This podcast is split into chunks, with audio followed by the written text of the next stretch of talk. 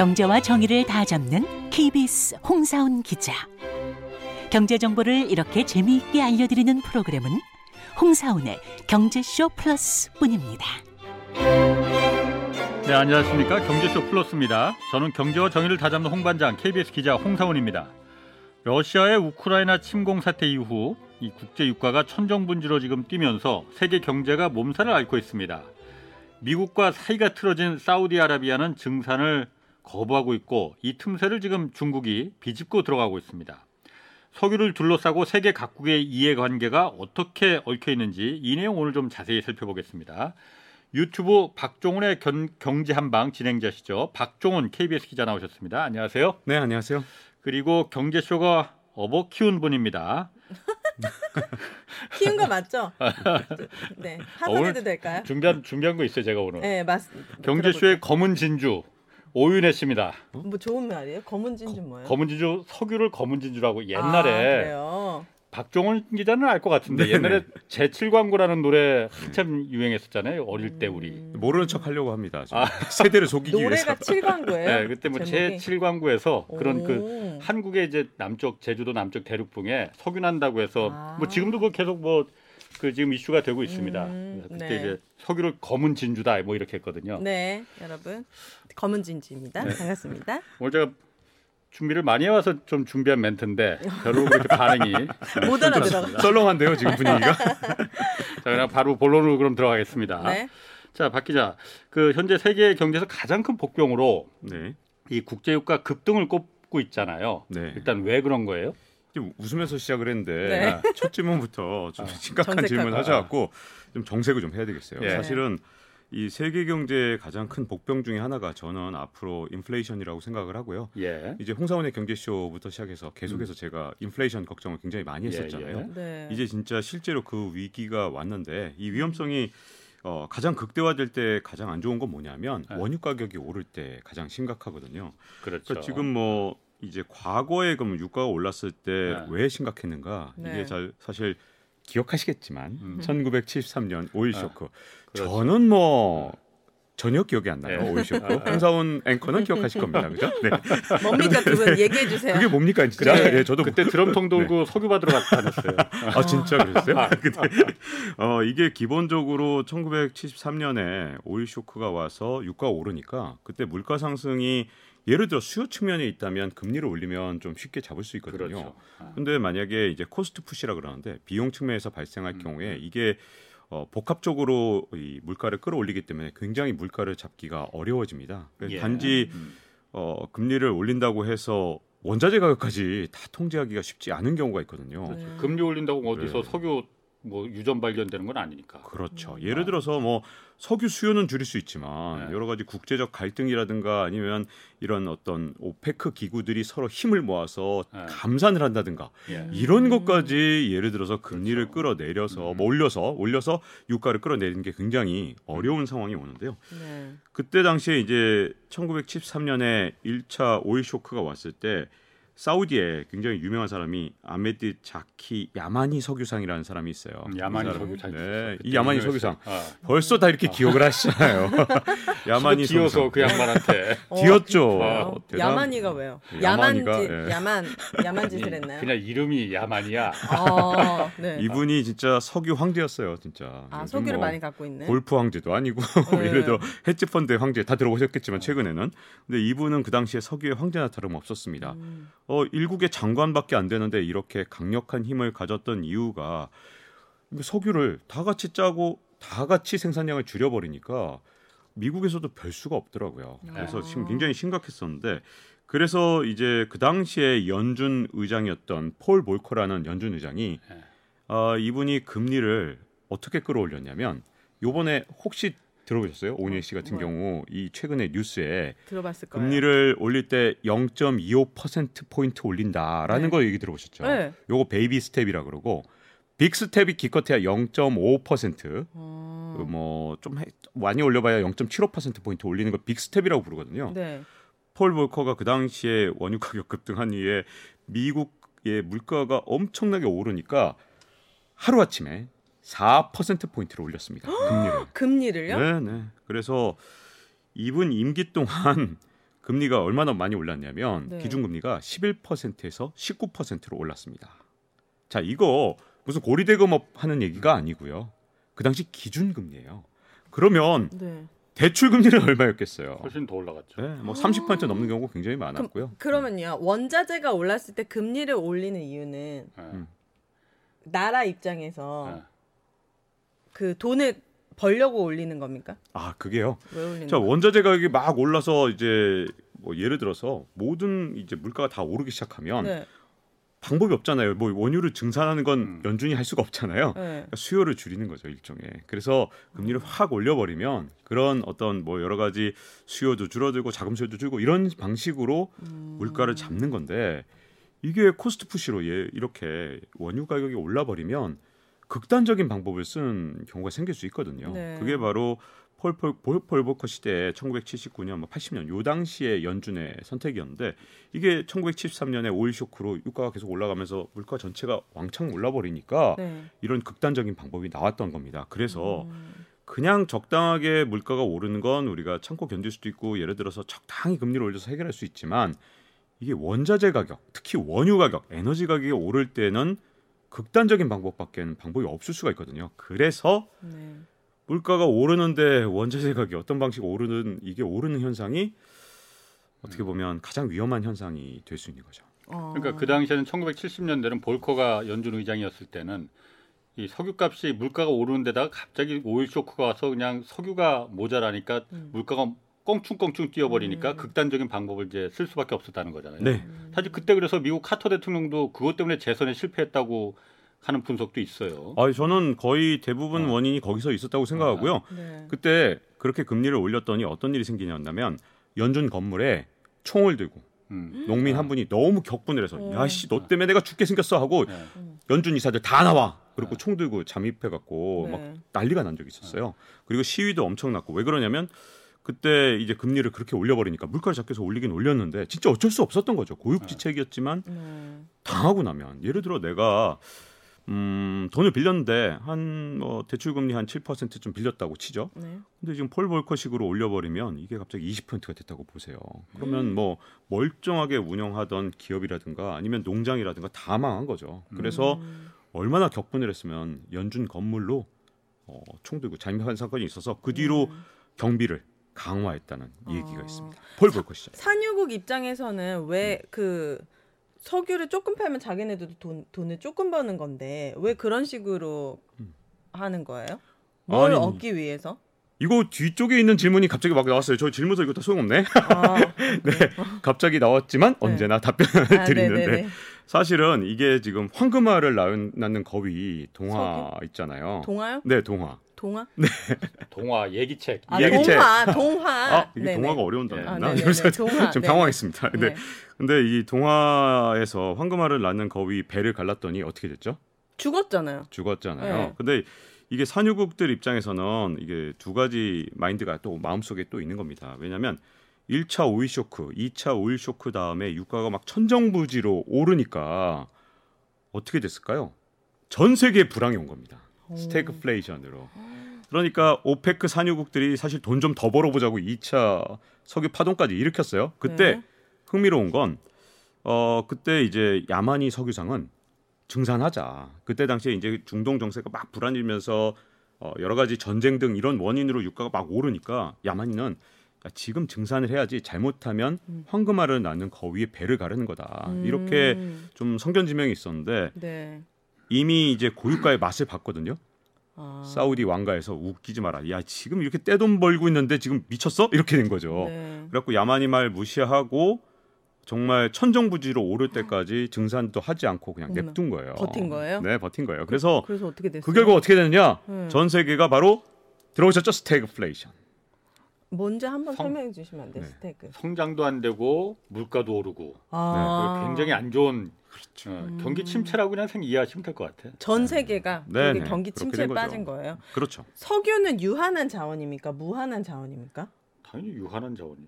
그런데 유한한 그게 참. 이상한 게 제가 어렸을 때부터 석유 앞으로 30년밖에 못 쓴다고 했거든요. 네. 근데 지금도 30년밖에 못 쓴다고 하더라고요. 그게 참 그- 이상해. 오일 피크론 원래 그래서 항상 이제 이 유, 원유의 매장량이 피크를 치는 날이 온다. 그래서 이제 그 생산량이 근데 이제 오일 피크론이 틀렸던 이유가요. 탐사 기술이 자꾸만 발전한 거예요. 아 파면 또 나오고 파면 또 나오고 네, 이러는 그리고 겁니까? 있을 아. 거라고 생각하지 않았던 곳에서 새로운 탐사가. 계속되면서 나온 거죠. 아. 자, 근데 이제 스태그플레이션 얘기를 계속하자면 네.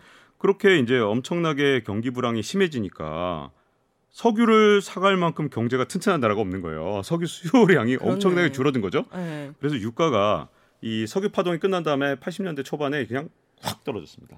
석유 가격 자체가 네. 그러니까 사우디 입장에서 야만이 말 안 들었던 걸 정말 엄청 후회했을 거예요, 왕가가. 음. 자기들이 해도 된다고 막 야 뭐 야만이 필요 없네 야 이렇게 막 팡팡 팔리는데 야만이 따위 필요 없어 하고 이제 자기들이 직접 하겠다 그랬다가 음. 엄청나게 후회했죠 그런 이 바로 황금알을 낳는 거위에 배를 한번 갈라봤거든요 그러니까 아. 유가가 무한정 오르는 건 불가능하죠. 사실 어 좋아하지 않죠 음. 뭐 가능하게 할 수도 있을지도 몰라요 왜냐하면 산유국들이 정말 합심해서 유가가 올라가도록 뭐 무한정 정말 감산을 할 수도 있겠죠. 하지만 음. 그랬다가 세계 경제가 전부 다 1980년 그때쯤처럼 스태그플레이션에 빠져서 정말 모두가 고통을 받게 되면 음. 그게 산유국으로 부메랑처럼 돌아가니까 음. 산유국들이 원하는 게 뭐냐?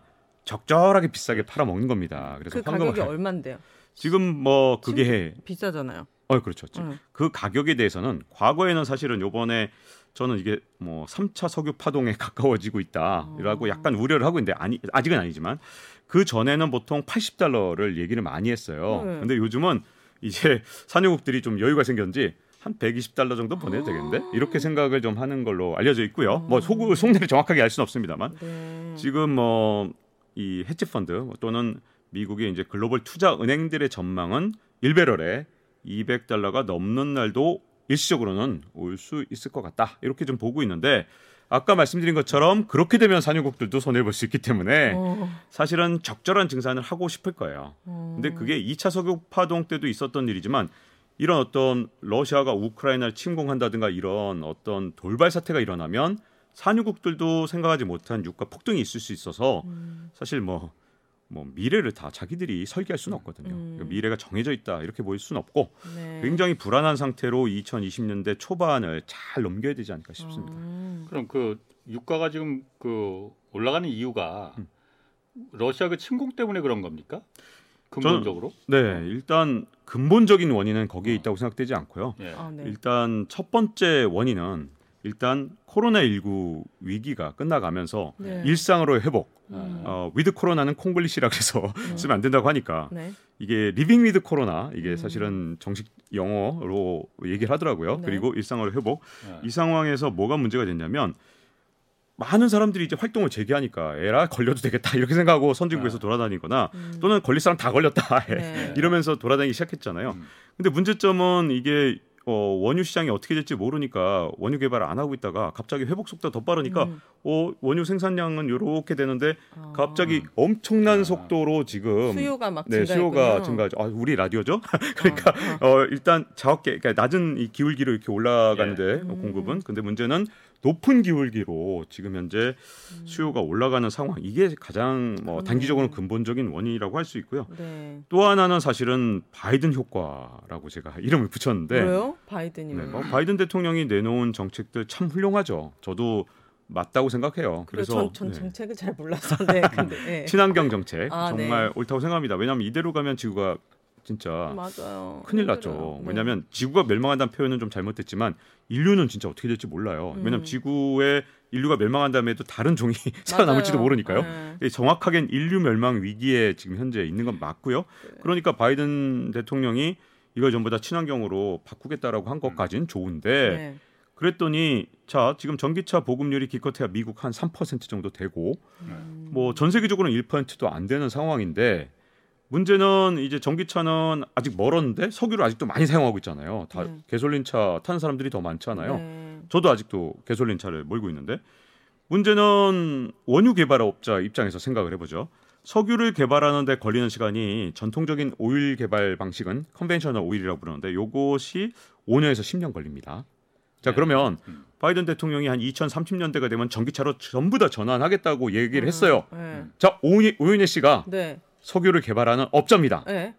그러면 새로운 원유를 개- 찾기 위해서 유전 개발에 앞장서겠습니까? 아니면 에라 이거 어떻게 될지 모르니까 조금 소극적으로 하자 이쪽으로 음, 가겠습니까? 소극적으로. 갈 거고. 소극적이죠. 어, 망할 게 뻔한데. 네, 5년에서 10년 정도 개발하는데 걸리고 보통 이걸로 10년, 20년 생산을 해야 이게 수지 타산이 맞는 거 아닙니까? 근데 보면 20년 내다보고 투자를 해야 되는데 지금 바이든 대통령 말대로라면 이건 뭐 원유를 열심히 개발할 필요가 없는 거거든요. 음. 그래서 저는 바이든 대통령의 이 친환경 정책이 참 옳다. 음. 우리의 후손들을 위해서 꼭 해야 되는 일이다. 지금처럼 지구 온난화가 되면 우리가 전부 다 진짜 육지가 다 물에 잠길지도 모른다고 음. 생각하지만 일시적으로는 지금 이제 원유의 개발을 멈추게 만든 여파가 있습니다. 특히 음. conventional 오일보다 더 문제점은 사실은 셰일 오일이에요. 그거 뭐예요? 셰일 가스라 그래서 이제 미국에서 이제 새로 지금까지 이제 conventional 오일이 아니라 이 셰일층 밑에서 또 원유를 발견했거든요. 근데 이거 옛날에는 파쇄를 못해서 이게 두꺼운 암반 밑에 그냥 막 단단한 암반 밑에 있으니까 이걸 파쇄 저 채굴을 못했었는데 네. 최근에 이 기술이 발전하면서 셰일 오일과 셰일 가스를 파낼 수 있게 됐어요. 음. 자, 그럼 뭐 그것도 뭐 파내고 나면 뭐 석유예요. 근데 문제는 이 셰일 오일 같은 경우에 어, 개발 기간이 좀 짧아요, 이건. 그래서 한 1, 2년 정도 걸리거든요. 그거를 개, 네. 그 원유를 가져다가 석유로 만드는 겁니까? 아니 그러니까 셰일은 전통적인 우리 하, 이것도 또 등판하셔야죠, 어, 등판하시네. 원장님. 네. 그냥 그 기존의 유전은 땅 속에 석유가 이렇게 가득 차 있어 거기다 파이프 꽂아서 이렇게 빼- 뽑아주는 거잖아요. 네, 빼내면 된다. 근데 네. 그런 거는 이제 그 개발 비용이 좀 적게 들어. 네. 찾기가 힘들어서 그렇지. 그런데 음. 쉐일이라는 건 이렇게 바위층 이렇게 얇은 바위층이 있대요. 거기 사이 사이에 석유가 이렇게 스며들어 있는 거야. 아. 그러니까 이거는 그냥 파이프 꽂는다고 해서 안 그게 되겠네요. 올라오진 않아요. 네. 압력을 저도 주워 들은 얘기인데 네. 압력을 세게 집어넣으면은 네. 거기다 뭐 물을 집어넣든 이산화탄소를 집어넣든 이런 걸 집어넣으면은 음. 그 압력으로 다 거기 틈새 그 음, 스며들었던 석유가 뿜어져 올라온다는 거예요. 오. 그러니까 이걸 바위를 깨야 되는 거지. 그러니까 강한 압력으로. 네. 그러니까 환경 오염도 좀 있고 또 개발 그 채굴하는 비용이 많이 들겠네요. 기존의 그 아까 말한 conventional 오일 전통적인 오일보다 많이 든다 이거죠. 음. 그러니까 석유값이 싸면은 이거는 셰일 오일은 개발할 필요가 없는 거야. 음. 개발해봤자 손해니까. 네. 석유값이 100달러 뭐 이렇게 가면은 그때부터는 이제 개발할 필요 그 수지 타산이 남으니까 맞는 거죠. 음. 네. 자 바톤 이어받으시고 네. 자, 여기 또이 셰일 가스나 셰일 오일을 개발할 때 문제점이 뭐냐면 네. 이 파쇄한다 그랬잖아요. 막 안반을 파쇄하고 이럴 때마다 이게 지진의 원인이다라는 논쟁도 굉장히 커요. 네. 멀쩡한 데를 막 파쇄하고 들어가니까 음. 거기에 이제 막 땅속이 막 변할 거 아니에요. 네. 또 다른 문제점은 뭐냐면 그때 메탄가스가 엄청나게 발생을 합니다. 근데 그게 지구 온난화에 지금 이산화탄소 떼는 것보다 그게 훨씬 심각하거든요. 아. 몇 배는 더 심각해요. 그래서 셰일가스나 셰일 오일을 개발할 때 뭐 지진 위험도 더 커진다는 얘기가 논, 논쟁이 있어요. 뭐 이렇다 저렇다 말이 많은데 적어도 지구 온난화에 진짜 도움이 안 되는 건 맞거든요. 음, 네. 그러니까 뭐 바이든 대통령 입장에서는 이걸 막아야 되니까 좀 개발을 좀 잘 못하도록 좀 막은 것도 좀 효과가 있어요. 음. 그러다 보니 셰일 오일은 개발 기간이 좀 짧거든요. 한 1, 2년 정도 걸립니다. 네. 그걸 뭐 공급 측에서 막아버리니까 음. 역시 또 바이든 효과가 나타난 거죠. 어. 그러니까 바이든 대통령이 저는 이걸 잘못했다고 말하긴 참 힘든 것 같아요. 그럼 뭐 육과- 잘못한 건 아니에요. 네네. 음. 뭐 저는 어차피 가야 할 방향인데. 네네. 그렇지만 어쨌든 단기적으로는 아, 그게 유가 원인이 됐고요. 우크라이나 전쟁 물론 우리가 잘 알다시피 그것도 유가 원, 어, 오르는데 원인이 됐던 거죠. 이런 것들이 지금 복합적으로 다 음. 결합이 되면서 지금 있군요. 유가가 올라가는데 아주 음. 큰 원인이 되고 있는 거죠. 그럼 기본적으로 어쨌든 당장 앞으로는 좀 몇 년 뒤에는 모르겠지만 당장 부족한 그 석유가 부족하면은 어쨌든 중동 지역에 오페크 산유국들한테 야 이때 좀 그 우리 같이 좀 도와서 같이 살아야지. 나라 옛날에 70년대처럼 스태그플레이션으로 다 망하면은 당신들도 좋지 않다. 좀 증산하라고 해서 증산은 하긴 했다고 해요. 근데 오페크가 요즘 그렇게 말을 미국 말을 잘 안 듣는다면서요. 아주 네. 찔끔 증산했던데 보니까. 아주 찔끔 증산했죠. 그 네. 찔끔이 아까 제가 말씀드렸잖아요. 황금알을 낳는 거위의 배를 가르지 않도록 예. 적당히 유가를 음. 조절하기 위해서 네. 제가 보기엔 그 원하는 유가의 그거는 80달러에서 한 120달러 사이 아닌가 예. 1배럴에 아, 그 정도라고 생각하고요. 그걸 통해서 계속해서 황금알을 낳아라 이거죠. 예. 이렇게 비싸게 유가를 어, 유지해야 뭐 사우디든 이런 나라들이 계속해서 잘 먹고 잘 살 수 있으니까 네. 황금알 그러니까 황금알을 낳는 거위의 배를 음. 가르지 않는 선에서 증산이 일어난 건데 네. 자 그러면 좀 우리 이제 한국이라든가 또는 네. 서방 사회 입장에서는 답답하잖아요. 아, 이 네. 유가 한 60달러 정도 되게 좀 안정시키면 지금 물가 상승 어, 요인도 좀 없애고 네. 정말 전세가 좀 더 훨씬 평화로워질 것 같은데 네. 왜 이렇게 말을 안 듣지? 이렇게 생각하기 쉬울 텐데 이게 사실은 국제 질서하고 지금 연관이 좀 많이 돼 있어요. 왜냐하면 음. 원유를 이렇게 당장 캐낼 수 있는 나라가 어디 있느냐? 일단 미국은 제가 말씀드렸다시피 환경 요인이나 이런 것들이 좀 결합돼 네. 있어서 어, 미국의 어, 원유 매장량은 상당히 많은데 여러 가지 요인으로 지금 쉽지 않은 상황이고요. 음, 네. 그러면서 세계 최대 매장량을 가진 나라가 어디냐? 그러면 이제 눈을 돌려봐야 되죠. 중동. 중동 아닙니다. 베네수엘라 베네수엘라 맞습니다. 어 진짜요? 의외지. 네, 오, 의외죠. 왜, 왜? 근데 근데 왜 망했어 그 나라? 석유를 못 팔거든. 미국이 못 팔겠어요. 아. 미국이 그 제재를 하는 게 얼마나 무서운지를 보여주는 게 그러니까. 세계에서 원유가 가장 많은 나라인데도 매장량만 치면 문제는 음. 너 맘대로 캐내봐. 너 음. 팔순 없을 걸? 이렇게 만들어 보니까 그야말로 팔로가 없어진 거죠. 미국이 뭔데 그렇게 하라만 하는 거예요? 아, 뭐 그러게 거기엔 또 복잡한 아, 이유가 아, 있는데 알겠습니다. 일단 원유 죄송합니다. 얘기만 계속 해봅시다. 네. 그러면 이제 베네수엘라 입장에서는 어쨌든 석유를 계속 파내서 캐내서 이걸 네. 팔면 되는데 문제점은 뭐냐면 석유를 못 파니까 이 시설을 그냥 방치하거나 낙후되거나 이런 상황으로 계속 놔둔 거예요. 그렇겠네요. 그러니까 이제는 어, 원유를 생산하고 싶어도 생산할 수 없는 상황이 돼버렸습니다. 유정이 막혔다 이런 표현을 쓰는데 하여튼 음. 그러다 보니 문제점은 이제 베네수엘라한테 좀 이제 싹- 살짝 노크를 좀 해볼까 했는데 또 어떻게 보면 미국 입장에서 체면이 좀 안 살잖아요. 그렇죠. 또 그러기도. 음. 근데 또 체면을 구기고 베네수엘라한테 좀 이렇게 야 석유 좀 팔아볼래? 이제 우리가 좀 허용해줄게 하기에도 또 소용이 없는 게 베네수엘라의 증산 가능성이 얼마나 되는지도 잘 모르겠고 그러니까 애매한 워낙 상황이에요. 또 워낙 안 파다 보니까는 네. 낙후됐고 아, 미국이 네. 기술 지원하면 할 수 있죠. 그렇게 탁 그게 하루 이틀 만에 되나? 아, 그 아, 탁상공로 할게 아니라 지금 다 시민들은 죽어가는데 그 말이 됩니까? 아까? 말씀드렸듯이 5년에서 10년 걸리는데 탐사 기간 때문에 10년 걸리지만 예를 들어서 거의 버려진 그런 유정 같은 경우는 새로 팔려면 적어도 2, 3년? 적어도 3, 4년인데 지금 당장 석유가 필요하잖아요. 네. 그래서 이제 또 중동 쪽에서 눈을 돌려봤는데 사우디 다음으로 또 중동에서 원유 생산 그 어떤 잠재력이 굉장히 큰 나라가 또 있어요. 네. 그게 어떤 나라냐? 바로 이란이거든요. 이란. 근데 이란도 베네수엘라랑 똑같습니다. 바로 미국으로부터 제재를 엄청나게 받은 나라예요. 미국 입장에서 아유 우리가 아까 저번에 미안했고 그건 말이야 트럼프였어. 나는 바이든이거든. 어. 저 우리 석유 좀 이렇게 좀 팔아봐봐. 우리가 사줄게. 네. 하, 여러 가지 이유로 그게 좀 쉽지가 않아요. 왜냐하면 이란하고 손잡으면 또 굉장히 열받는 나라들이거든요. 삐진 나라가 있어요. 사우디 그리고 음. 이스라엘 같은 나라들이 어. 너무너무 화를 낼 가능성이 있어요. 그러면 오히려 이란한테서 석유 좀 사보려고 그러다가 진짜 석유 많이 파는 나라인 사우디한테 음. 또 밑보이게 되면 미국 입장에서 진짜 이러지도 못하고 저러지도 뭐야. 못하는 상황입니다. 진짜 어렵죠. 네. 그러니까 이제 눈을 돌릴 수 있는 나라 그리고 어떻게 보면 조금 이렇게 사정해서 좀 어떻게 좀 봐줘 이렇게 네. 말할 수 있는 나라가 사우디 정도밖에 없는 거죠. 아니 미국이 그러면은 석유의 모든 그런 이런 거 힘을 쥐고 있는 겁니까? 군사력을 그 뒷 배경으로 해서 갖고 있는 거죠. 그게 어. 그냥 뭐 미국이 그 뭐 정치력이 세서 그런 것도 있겠지만 그것만 갖고 다른 나라들이 다 그 아 베네수엘라 석유는 우리는 안 살래 이렇게 하겠어요. 음. 네. 뭐 그거는 여기서 할 주제는 아닌 것 같고 네. 나중에 따로 한 두 시간 따로 아, 주, 네. 주제를 하고 자 그래서 복잡하네. 외부에서 그러니까 석유를 더 늘릴 수 있는 방법이 그렇게 여의치 않은 거잖아요. 그렇죠. 그러다 보니까 최근에 뉴스가 미국의 전략 비축류라는 게 있다면서요. 네. 근데 이게 방- 바이든 대통령이 그래서 하다못해 고육책으로 이걸 방출을 하자 했는데 그 양이 정말 어마어마하더라고. 네. 중동에서 오페크에서 하루 생산하는 양이 40만 배럴이라고 해 하루에. 네. 근데 이번에 찔끔 증산해서 43만 배럴 이제 생산을 3만 배럴 증산을 해줬다는 거예요. 그런데 바이든 대통령이 미국 비축류 배 방출하는 게 앞으로 6개월 동안 음. 하루에 100만 배럴을 비- 방출하겠다고 했잖아요. 그럼 오페크에서 내놓은 상, 그 생산하는 석유보다 더 많은 양을 방출하겠다는 거잖아요. 네. 그러면은 이 정도면 충분한 거 아닌가 그러면요?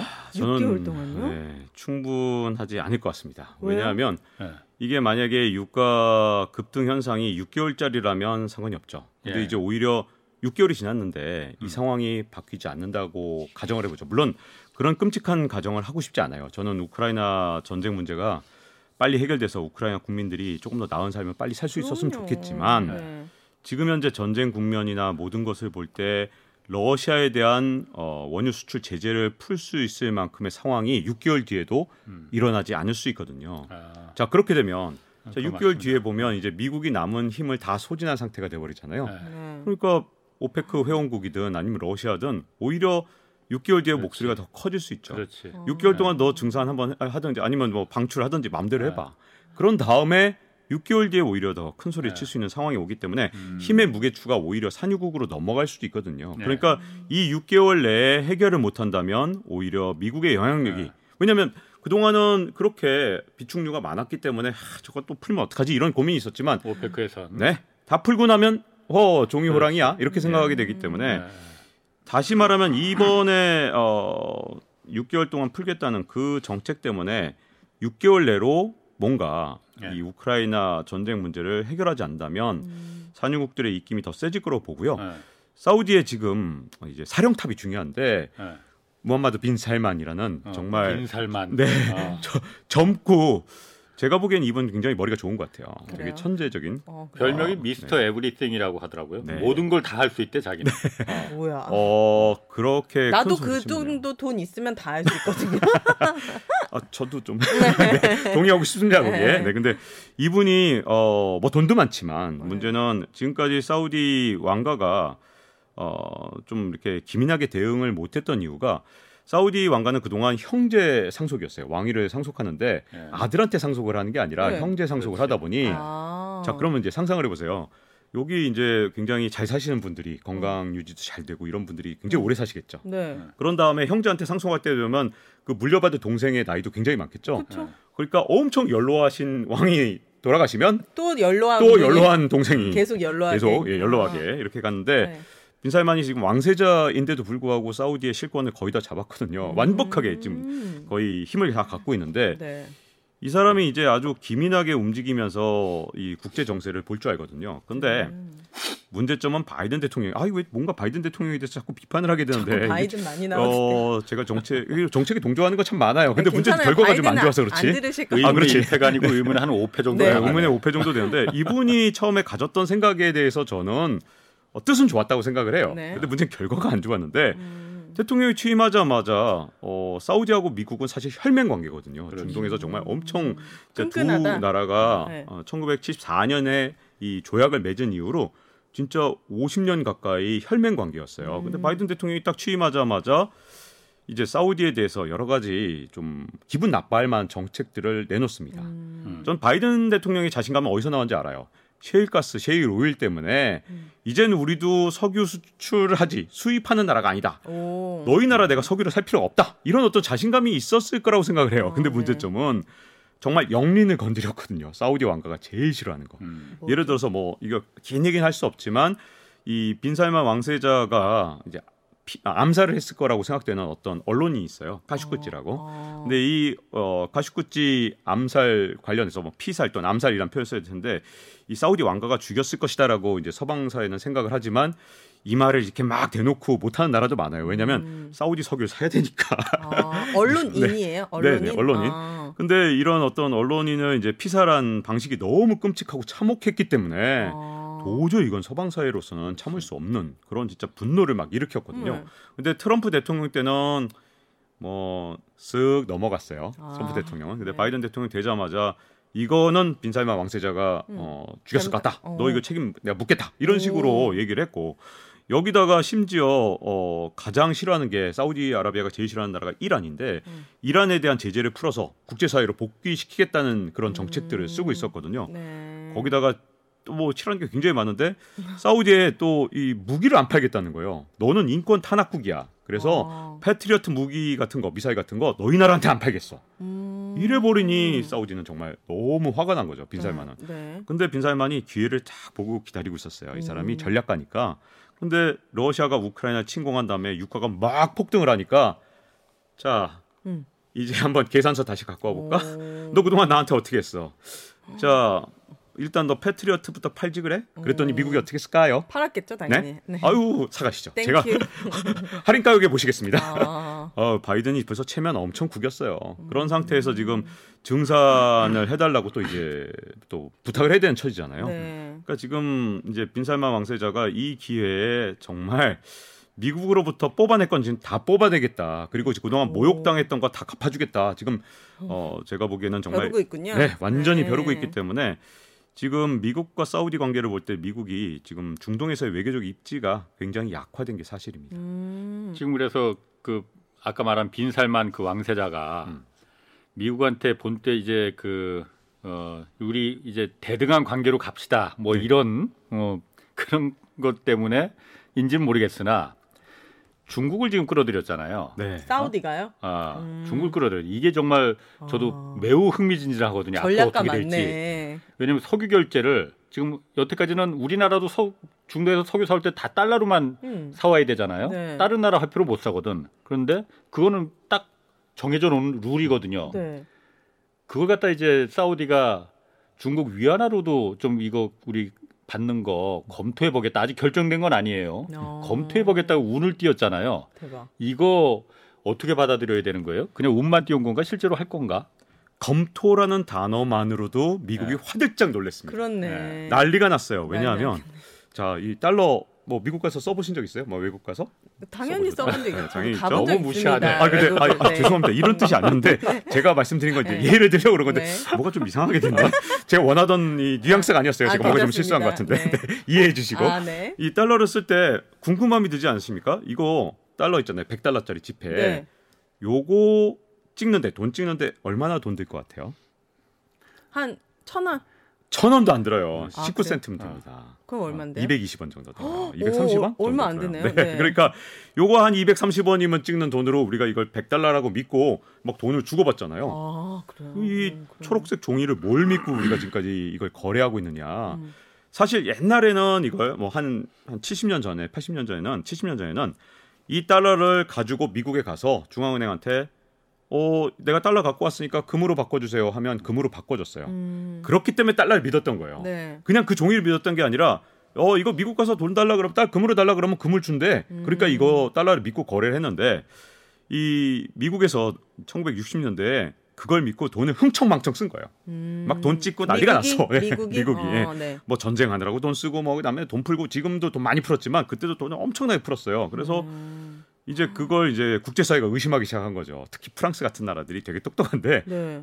야 돈을 이렇게 많이 찍었는데 내가 이 달러를 가져가서 금으로 바꿔달라 그러면 너 진짜 바꿔줄 수 있어? 음. 너 아무래도 의심스러워. 너 이 저 금 없지 이렇게 나온 거예요. 그래서 네. 그 당시에 드골 대통령이 진짜로 달러를 가지고 가서 네. 금으로 바꿔줘 이래 버린 거예요. 오. 미국이 미정 미정 미정 미정 없었거든요. 그 정도까지는. 아. 그러니까 미국에 지금 이제 금을 보관한 곳이 포트녹스라는 곳인데 네.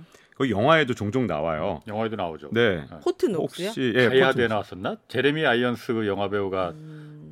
그 금 훔치러 들어가는 거였어요. 또 옛날 영화죠 그거. 아, 그렇지. 더 옛날 영화도 있습니다. 007 황금총을 가진 사나이라고 아, 너무 옛날 영화를 얘기했나 007 아, 네. 영화에도 넘어가겠습니다. 아 갑자기 표정이 급 네. 어두워지시는군요. 아, 네, 네. 하여튼 포트 노트요? 포, 포트녹스. 포트 녹스. 네. 아, 거기에 포트 네, 녹스. 굉장히 오래됐어요. 사실은 그게 뭐 마지막으로 거길 증개축한 게 1918년 정도거든요.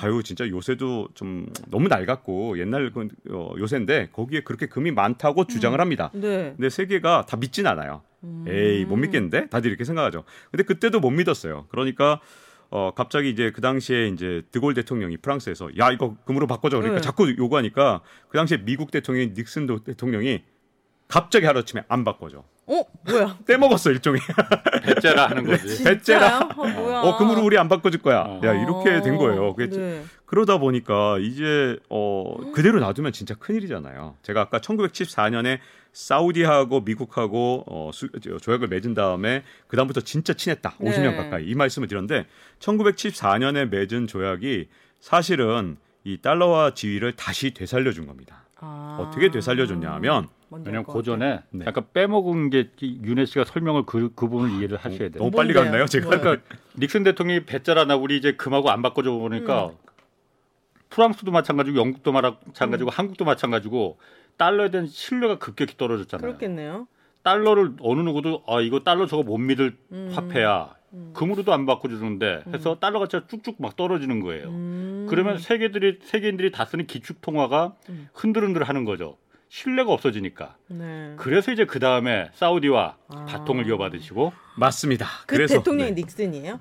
아 그 그래갖고 닉슨 대통령 탄핵됐잖아요. 아, 어떻게 들어? 탄핵됐어요. 자 이제 대통령 이름은 잊어버리셔도 됩니다. 네. 간단하게 가, 가급적 설명을 드리기 위해서 그래서 지금 이제 사우디하고 조약을 맺은 게 어떤 조약을 맺냐면 앞으로 원유의 가격표는 전부 달러로만 붙인다. 음. 그리고 달러를 어, 지불했을 때만 원유를 판다라는 어. 조약을 미국하고 사우디가 맺는데 이게 지금 우리가 100달러짜리를 이거 겨우 220원짜리 어, 인쇄하는데 이거밖에 안 들었는데도 불구하고 그 돈을 믿고 거래하게 되는데 가장 큰 원인을 주거든요. 역할을 했네. 자, 그럼 왜 그랬느냐?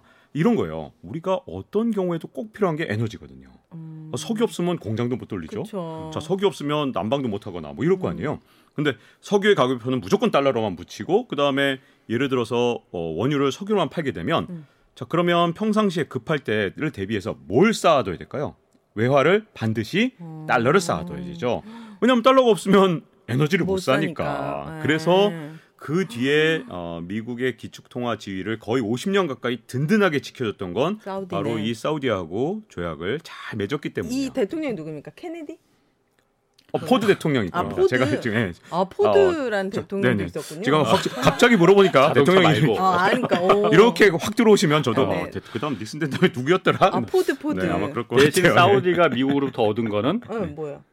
우리가 달러로만 석유를 팔 테니까 음. 대신 군사적으로 우리를 보호해 달라. 아. 그래서 중동의 맹주가 사우디가 될 수가 있었던 거죠. 어. 그래서 양쪽 다 윈윈한 거였어요. 그렇네요. 원래 사실은 중동에서는 이란이 굉장히 강력한 국가거든요. 음. 인구도 많고 원유의 매장력도 굉장히 많은데 음. 사우디는 인구도 훨씬 적고 그런데도 불구하고 중동에 사실은 그동안은 이란을 능가할 정도로 맹주 역할을 할 수 있었는데 음. 그 이유가 미국이 무한정 제공해준 정말 어. 첨단 무기들. 그 사우디가 어나 사고 싶어요. 그럼 언제든 아 뭐 뭐든지 최첨단으로 저 제공해 드릴게요. 이렇게 해서 무기도 얼마든지 살 수 있게 하고 음. 그리고 여러 가지 정치적으로도 사우디한테 많은 안보를 위해서 또는 국제적 영향력을 위해서 많은 여건들을 제공해 줬던 거거든요. 이란보다 사우디가 더 석유가 많이 나옵니까? 지금 현재는 그렇습니다. 근데 어. 이란은 지금 이제 만약에 제재가 풀리면 네. 어떻게 될지 몰라요. 거기도 잠재력이 엄청나고 그렇지. 아직 탐사가 다 이루어지지 않았기 때문에 어, 개발을 못 하고 네. 있었군요. 어. 그러니까 누가 더 매장량이 많은지도 잘 몰라요. 이란도 제대로 진짜 최고 최첨단 기술이 들어가면 어떻게 될지 모릅니다. 어. 그래서 그때 당시에 미국의 서, 미국과 사우디 협정을 맺은 게 오늘날의 미국의 이 그 패권을 만들어준 음.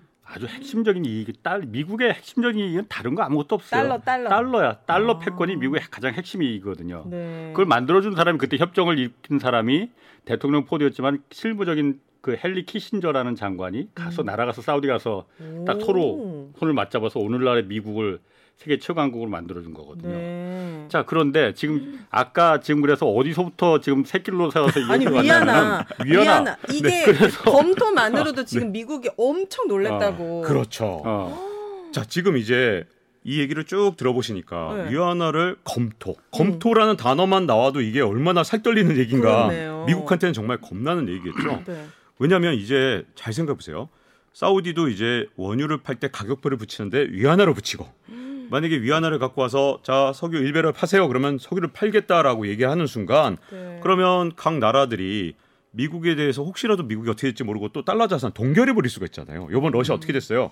달러 자산 다 동결해 버렸잖아요. 그러니까 그러면 미국을 못 믿으니까 어, 중국에 있는 은행에다가 예를 들어 궁상은행 이런 은행에다가 예금해 놓고 위안화 예금해 놓고 있다가 만약에 어, 그 돈을 가지고 예를 들어서 사우디 가서 위안화로 원유를 사올 수 있다면 외환보유고에 지금까지는 뭐 예를 들어 한 70%를 달러로 채우고 있다가 뭐 어쨌든 위안화로도 석유를 살 수 있네? 그럼 한 2, 30% 위안화를 딱 외환보유고에 만약에 여러 나라들이 자꾸만 이제 바꾸게 되면 네. 달러와의 기축통화 지위는 점점 약화되는 거죠. 어. 외환보유고를 어떤 통화를 사- 나라들이 갖고 있느냐에 따라 그 나라의 기축통화 지위가 상당히 영향을 많이 받기 때문에 네. 위안화의 어떤 그 저 포지션이 자꾸만 늘어날수록 그렇네요. 어, 달러의 지위가 약화될 수 있는데 문제는 그동안 이제 트럼프 대통령 때는 이런 문제가 없었는데 바이든 대통령이 된 다음에 갑자기 사우디에 대해서 약간 홀대를 해버리는 바람에 음. 사우디가 굉장히 지금 열받아 있는 상태에서 미국한테 가장 회심의 일격은 무엇일까라고 음. 생각을 했다가 그래 위안화 검토하겠다라고 하면서 지금 국제 질서에도 큰 요동을 칠 수 있는 아주 어 지금 인계 상태까지 만들어 놓은 겁니다. 그 우리나라에는 위안화로 결제하는 게 유리합니까 불리합니까? 아, 그건 너무 고차방 정식이라 제가 아. 보기에는 쉽게 말하기 힘든 것 같아요. 왜냐하면 우리가 이제 달러로만 결제하는 것보다 항상 선택권이 늘어나면 더 좋을 것 같지만 음. 이제 우리가 그동안 익숙한 세계 경제 질서는 뭐냐면 달러 하나가 기축 통화 지위를 갖고 있고 음. 달러에 의해서 패권이 유지되는 그런 상황에서 우리가 지금 현재 어, 수출도 잘하고 뭐 국제 무역 질서에 굉장히 편입이 잘돼 있는데 네. 만약에 이렇게 위안화가 점점 치고 올라오면 국제 질서가 바뀌는 거잖아요. 그럼 또 새로 적응해야 돼요. 우리가 잘한다는 보장이 없거든요. 그러니까 바뀌는 건 또 우리한테는 굉장히 큰 도전이라서 저는 이걸 반드시 좋다 또는 음. 나쁘다라고 지금 이 시점에서 말하기는 굉장히 어렵다고 봅니다. 네. 우리 정부가 잘하느냐 못하느냐 다르고 있어요. 어. 제가 아까 그 이게 매우 흥미진진한 그, 그 전개 과정이 될 거라고 제가 말했잖아요. 그게 미국이 사실 핵심 이익이 달러 패권이다 보니까는 달러 패권을 흔들려고는 그 움직임에 대해서는 절대 용서를 안 했거든요. 아까 말씀하신 대로 베네수엘라 음. 석유 전 세계에서 석유 매장량이 가장 풍부한데 왜 그 나라가 그렇게 됐습니까? 다른 나라 가장 가장 대표적으로 음, 음. 이라크. 음. 이라크가 바로 그 대표적인 케이스잖아요. 음. 왜냐하면은 달러 석유 이라크도 따, 석유가 많이 나잖아요. 근데 석유 판 대금을 후세인이 음. 우리 달러로 안 받고 이거 유로로 받겠다 어, 이렇게 네. 선언을 했거든요. 네. 그러니까 그랬더니- 미국이 그때 갑자기 이라크를 쳐들어간 명분이 그걸 명분으로 세울 수는 없고 어. 이라크의 후세인이 대량 살상 무기를 개발하고 있다라고 해서 공격한 거 아니에요. 음. 대량 살상 무기는 지금도 발견하지 못하고 있어. 아 진짜요? 그리고 이라크는 다시 유로화로. 결정하다 그 결제한다는 걸 취소하고 우리 그냥 따- 다시 달러로 받을래. 어. 자, 그 케이스가 사우디아라비아가 미국하고 정말 군사력으로는 비교도 안 될 텐데 음. 아무리 중동의 맹주라고 하지만은 어, 미국과 일전을 각오하고 지금 이런 그 그러니까. 행동을 해야 되는 거 아니에요? 만약 진짜로 위안화를 받아들일 생각이라면은 그래서- 중국이 지켜줄 것도 아니고. 그래서 저는 진짜 그래서 빈살만 왕세자가 굉장히 똑똑하다고 보는 게 네. 이걸 그냥 미국 언론 통해서 살짝 흘리기만 했잖아요. 네. 네. 여기에 바로 숨은 음. 어, 전략이 있는 게요. 원래 칼은 칼집에 있을 때 진짜 강력한 거거든요. 오. 칼을 꺼내둔 순간보다 음. 칼집에 딱 넣고 있다가 내가 이거 꺼내서 말이지 음. 이거 휘두를 수 있어. 라는 협박이 가장 강력한 겁니다. 네. 그러니까 러시아도 사실은 우크라이나 침공을 함으로써 어 생각보다 종이 호랑이네 이렇게 될 수 있잖아요. 네. 것처럼 사우디아라비아가 저는 이 카드를 바로 쓸 거라고 전혀 생각하지 않아요. 이 카드를 계속 갖고 있으면서 미국과 중국의 구애를 동시에 음. 받는 그런 상황. 이게 전략적 모호성, 전략적 중립성을 통해서 사우디의 가장 국익을 높일 수 있는 방법을 다 사용할 겁니다. 그래서 이 빈살만 왕세자가 제일 걱정하는 게 뭐냐면 사실은 언젠가는 석유의 중요성이 떨어지는 거예요. 음. 그 지금 현재 뭐 바이든 대통령의 목표라든가 아니면 서방 사회의 목표대로 계속 간다면 2030년대에는 전기차 비중이 뭐 절반 가까이 될 수도 있고요. 음. 그렇게 되면은 석유의 중요성이 굉장히 어, 떨어질 거 아니에요. 그렇죠. 야만이 석유향이라는 사람이 다시 여기서 또 나오는데 네. 이 사람이 굉장히 명언을 했습니다. 죽었죠 그분은. 어, 아니, 그것까지? 아 이렇게 확 들어오면 저도 몰라요. 아, 죄송합니다. 아, 아, 되게- 모릅니다. 이분의 네, 생사까지는 네, 네, 모르고요. 네. 야만인 분. 네, 야만이. 물어볼까 지금? 이분도 굉장히 대단한 게 그 당시에 1970년대를 주름 잡았던 분이 뭐라 그랬냐면 네. 마치 석기 시대가 돌도끼가 부족해서 석기 시대가 끝나지 않았던 것처럼 음. 석유의 시대는 석유가 부족해서 끝나는 것이 아닐 아니다. 것이다 라고 예언을 했어요. 와. 빈살만 왕세자가 제일 걱정하는 게 뭐냐면 석유가 언제가 고갈돼서 석유의 시대가 끝나는 게 아니라 이제 다음 세대 에너지가 등장할까봐 진짜 걱정을 하고 있거든요. 음. 그게 뭐 지금 빠르면 10년, 늦어도 30년 뒤에는 올 수도 있단 말이죠. 네. 그런 그런 불안한 요인 속에서 가장 중요한 건 뭐다? 사우디아라비아가 혹시라도 석유가 필요하지 않은 시대에도 잘 먹고 잘 살아야 되는 거죠. 그렇죠. 그래서 비전 2030이라는 프로젝트를 시작했는데 문제는 아까 전에 얘기했던 그 까시쿠지라는 기자가 피살된 이후에 네. 서방 사회가 이제 다 등을 돌리기 시작한 거예요. 사우디예요. 네. 어, 특히 미국은 이제 바이든 대통령이 나타나면서 비전 2030 웃기지 마. 내가 해주 저 해줄 줄 알아? 이렇게 하는 거죠. 음. 비전 2030이라는 건 뭐 두바이나 이런 데처럼 아예 사우디 전체를 그냥 아예 혁신의 도시로 오. 혁신의 나라로 만들겠다는 거거든요. 네. 그리고 미국하고 서방 사회가 자꾸 등한시하니까 중국 네가 들어올래? 이렇게 된 거예요. 그래서 네. 지금 제가 보기에는 비전 2030부터 시작해서 중동에서의 패권 국가로서의 지위 이걸 음. 미국과 중국의 등거리 외교, 전략적 모호성을 통해서 두 나라의 어떻게 보면 충성 경쟁, 원유에 대한 충성 경쟁을 통해서 음. 어, 어떤 2030년 이후에도 계속해서 먹거리를 만들어가는 어떤 비전을 만들기 위해서 음. 빈살만 왕세자가 이용하고 있다고 보고요. 음. 이게 이제 앞으로 어, 세계 국제 질서에 어, 큰 영향을 미칠 거라고 봅니다. 왜냐하면 칼집에 있지만 음. 너무 큰 카드라 그렇네요. 그것만으로도 많은 그 두려움에 떨게 만드는 그런 효과가 그리고 있거든요. 중국도 가만히 안 있을 것 같은데 이게 엄청 중국한테는 이렇게 돼버리면 정말 중국이 가장 원하는 거잖아요. 자기 맞습니다. 예. 만약에 위안화 결제만 된다면 중국 입장에서는 지금 저는 이대로 가면 중국이 이길 확률이 굉장히 낮을 거라고 생각해요. 네. 그런데 만약에 중동을 손에 넣는다. 음. 그리고 원유 거래에서 달러 표시 이걸 성공해낸다. 아 달러 표시를 무너뜨린다. 네. 그러면 제가 보기에는 패권 전쟁의 향방조차도 바꿀 수 있거든요. 와. 중국은 이제 무슨 일이 있어도 사우디한테 잘 보여야 됩니다. 아 중국은 네. 국력을 기울이겠죠.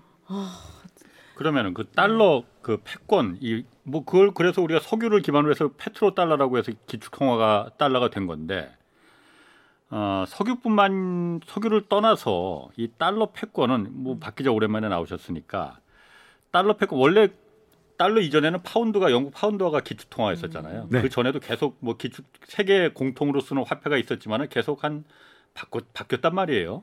근데 달러는 지금 거의 한 100년 가까이 지금 기축 통화를 유지하고 있는 거잖아요. 네. 언제까지 그 달러 패권은 기, 기축 통화는 계속 유지가 될 수 있을까요?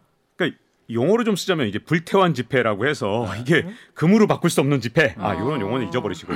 예, 그 금 같은 귀금속으로 바꿀 수 없는 그런 지폐가 세계를 오랫동안 지배한 적이 별로 없었어요. 음. 왜냐하면 그 종이 쪽이라는 건 그렇지. 결국은 그 나라에 대한 신뢰가 있어야 그쵸. 유지가 되는 거잖아요. 그래서 불태환 지폐를 가지고 세계를 계속 제패하기가 굉장히 어려운 거고 그건 지금까지 미국이 어, 정말 현명하게 너무나도 뛰어나게 진짜 줄타기를 해왔기 때문이거든요. 음. 그런데 만약에 그런 어, 외교 정책에서 자꾸만 누수가 생기게 되고 어, 다른 나라들을 예를 들어서 적국을 자꾸만 만드는 거 이런 것들이 굉장히 위험할 수가 있는데요. 최근 들어서는 러시아의 제재를 가한 것조차도 사실은 미국 내에서 네. 약간 좀뭐 지식인들이라고 하는 사람들이 약간 우려를 하는 점, 점이 있거든요. 왜냐하면 이 당장은 러시아 사람들한테 굉장히 큰 타격을 준 것 같지만 문제점은 그렇게 되면 앞으로 미국하고 싸울 가능성이 조금이라도 있는 나라의 그렇지. 어뭐 중앙은행이나 아니면 그 나라의 고위 관료가 음. 더 이상 달러로 자, 재산을 보유할까요? 안 다른 나라 통화를 하겠죠. 아. 또는 금이나 비트코인 같은 암호화폐를 하겠죠. 그래서 이것조차도 사실은 달러의 기축 통화 지위를 약화시키는 역할을 할 수 있거든요. 그래서 음. 이제 앞으로는 굉장히 많은 변수들이 달러 지위에 대해서 도전을 할 겁니다. 왜냐하면 음. 어 의외로 달러 지위를 공격할 수 있네라는 걸 요번에 어, 사실은 러시아의 우크라이나 침공 이후에 그런 힌트를 사우디와 중동 네. 국가들한테 줬기 때문에 이제 앞으로 다가올 여러 가지 돌풍들에 대해서 우리 정부가 되게 현명하게 대처할 수 있는 자꾸만 뭘 예견하고 막 자기가 원하는 대로 이렇게 세상이 갈 거라고 믿지 말고 네. 모든 가능성을 열어두고 좀 열린 마음으로 세계를 관찰하고 지켜보는 그런 노력이 지금 필요한 것 같습니다.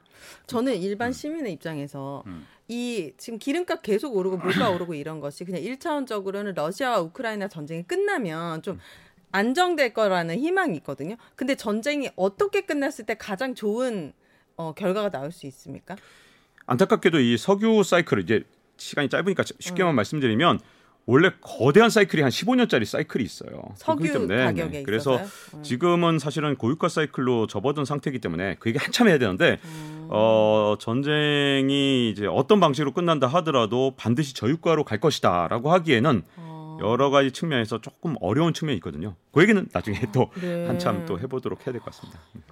자, 그러면은 내가 이- 엉뚱하기도 이런 그 상상도 좀 해봐요. 만약에 만약에 미국이 그 기축 통화국으로서의 그 지위를 만약 잃어버리게 된다면은 그러니까 지금은 아까 말씀하셨듯이 100달러짜리 그러니까 한 12만 원짜리를 찍는데 220원. 원가는 200원밖에 안 드는 음. 거잖아요. 그러니까 200원짜리로다가 12만 원 그러니까 몇백 배 장사야. 네, 엄청난 장사죠. 어. 네. 미국이 그러니까 이 힘이 여기서 나오는 거잖아요. 음. 어? 아무것도 아닌 그냥 달러 하나 찍어서 이걸 갖다 전 세계에 팔면서 몇백 배 장사를 물건을 파는 것도 아닌데 이 여기서 이 힘이 나오는데 만약에 미국이 달러로서 이 기축 통화국의 지위를 만약 잃어버린다면은 음. 잃어버린다면은 미국은 절대로 그걸 용납하지 않겠지만은 네. 잃어버린다면은 미국은 어떻게 되는 겁니까? 일단 이 가정이 너무 이제 어, 아직은 현실성이 없다. 이 네. 말을 꼭 말씀을 드리고 싶고요. 네. 워낙 아까 말씀하신 것처럼 어, 미국이 절대로 용서하지 않는 게 뭐냐면 네. 감히 기축 통화의 지위에 도전해 음. 그러면 그 나라를 정말 거의 끝을 내줍니다. 그렇기 때문에 포기해? 어. 현재로서는 뭐 그 가능성이 없지만 예. 기축 통화 지위가 영원히 유지되지는 않는 건 분명하거든요. 뭐 예. 로마 제국도 무너졌는데 뭐 당연한 거고요. 근데 문제점은 언젠가 그 시절이 오게 되면 뭐가 문제냐면 저는 이제 이런 얘기를 해요. 미국 최고의 수출품은 뭘까요? 이렇게 제가 질문을 하면 많은 분들이 뭐 아이폰이요 이럴 때마다 저는 그러거든요. 최고의 수출품은 달러입니다. 이거 아. 아까 말씀드린 것처럼 역백배 220원, 장- 뭐 어. 100배 장사를 하는 거니까. 자, 만약에 이제 기축 통화의 지위를 잃어버린다. 제가 보기에는 미국의 항모 전단이 굉장하다고 얘기를 하잖아요. 예. 근데? 그 항모 전단, 그러니까 항공모함. 항공모함 전단. 아, 네, 네. 그게 정말 군사력이 대단하다고 얘기하는데 만약에 기축 통화의 지위를 잃어버린다면 항모 전단 전체를 잃은 것보다도 음. 더큰 타격을 받을 가능성이 큽니다. 예. 그러니 당연히 미국은 국군을 걸고 음. 도전하는 나라에 대해서는 예. 자기가 쓸 수 있는 지금 현재 아직 굉장히 강력하니까 모든 힘을 다해서 혼을 내줄 겁니다. 그러니까 사우디도 그걸 잘했기 때문에 음. 웬만해선 칼집에서 칼을 빼진 않겠죠. 하지만 음. 그 직전까지 이용할 대로 이용할 것은 분명합니다. 음. 이 전략적 모호성이 네. 어떻게 보면 외교 정책에서 가장 강력한 힘을 발휘한 적이 정말 많거든요. 사우디가 이제 젊은 왕세자가 등장하면서 이제서야 정말 자기들이 어떻게 하면 국익을 극대화할 수 있는지를 찾아낸 거죠. 음. 그게 또 무섭습니다. 음. 우리나라한테도 굉장히 걱정스럽고요. 그러면은 그 지금 어쨌든 우리가 유가 지금 얘기하다가 처음에 국제 유가 급등한 게 지금 그 앞으로 글로벌 경제에서 가장 지금 큰 심각한 변수라고 음. 했잖아요. 네. 유가 지금 100달러 거기 그 선에서 왔다 갔다 하는데 네. 이게 더 뭐 누구는 200달러까지 간다는 분들도 있고 누구는 뭐 80달러 아래로 다시 내려갈 것이다라는 분도 있고 뭐 유가를 어떻게 전망하겠냐면은 점쟁이가 아닌 이상 음. 박 기자 입장에서는 어떨 것 같습니까 앞으로? 저는 진짜 유가 전망은 네. 상당히 의미가 없다고 생각합니다. 왜냐하면 네. 네. 제가 학부를 국제경제과를 나와서 네. 어, 제 과 선배들이 이제 많은 분들이 환 딜러를 하신 분들이 많아요. 음. 근데 이제 그 과 선배들이 와서 음, 그러시더라고요. 환 딜링은 절대로 하지 마라.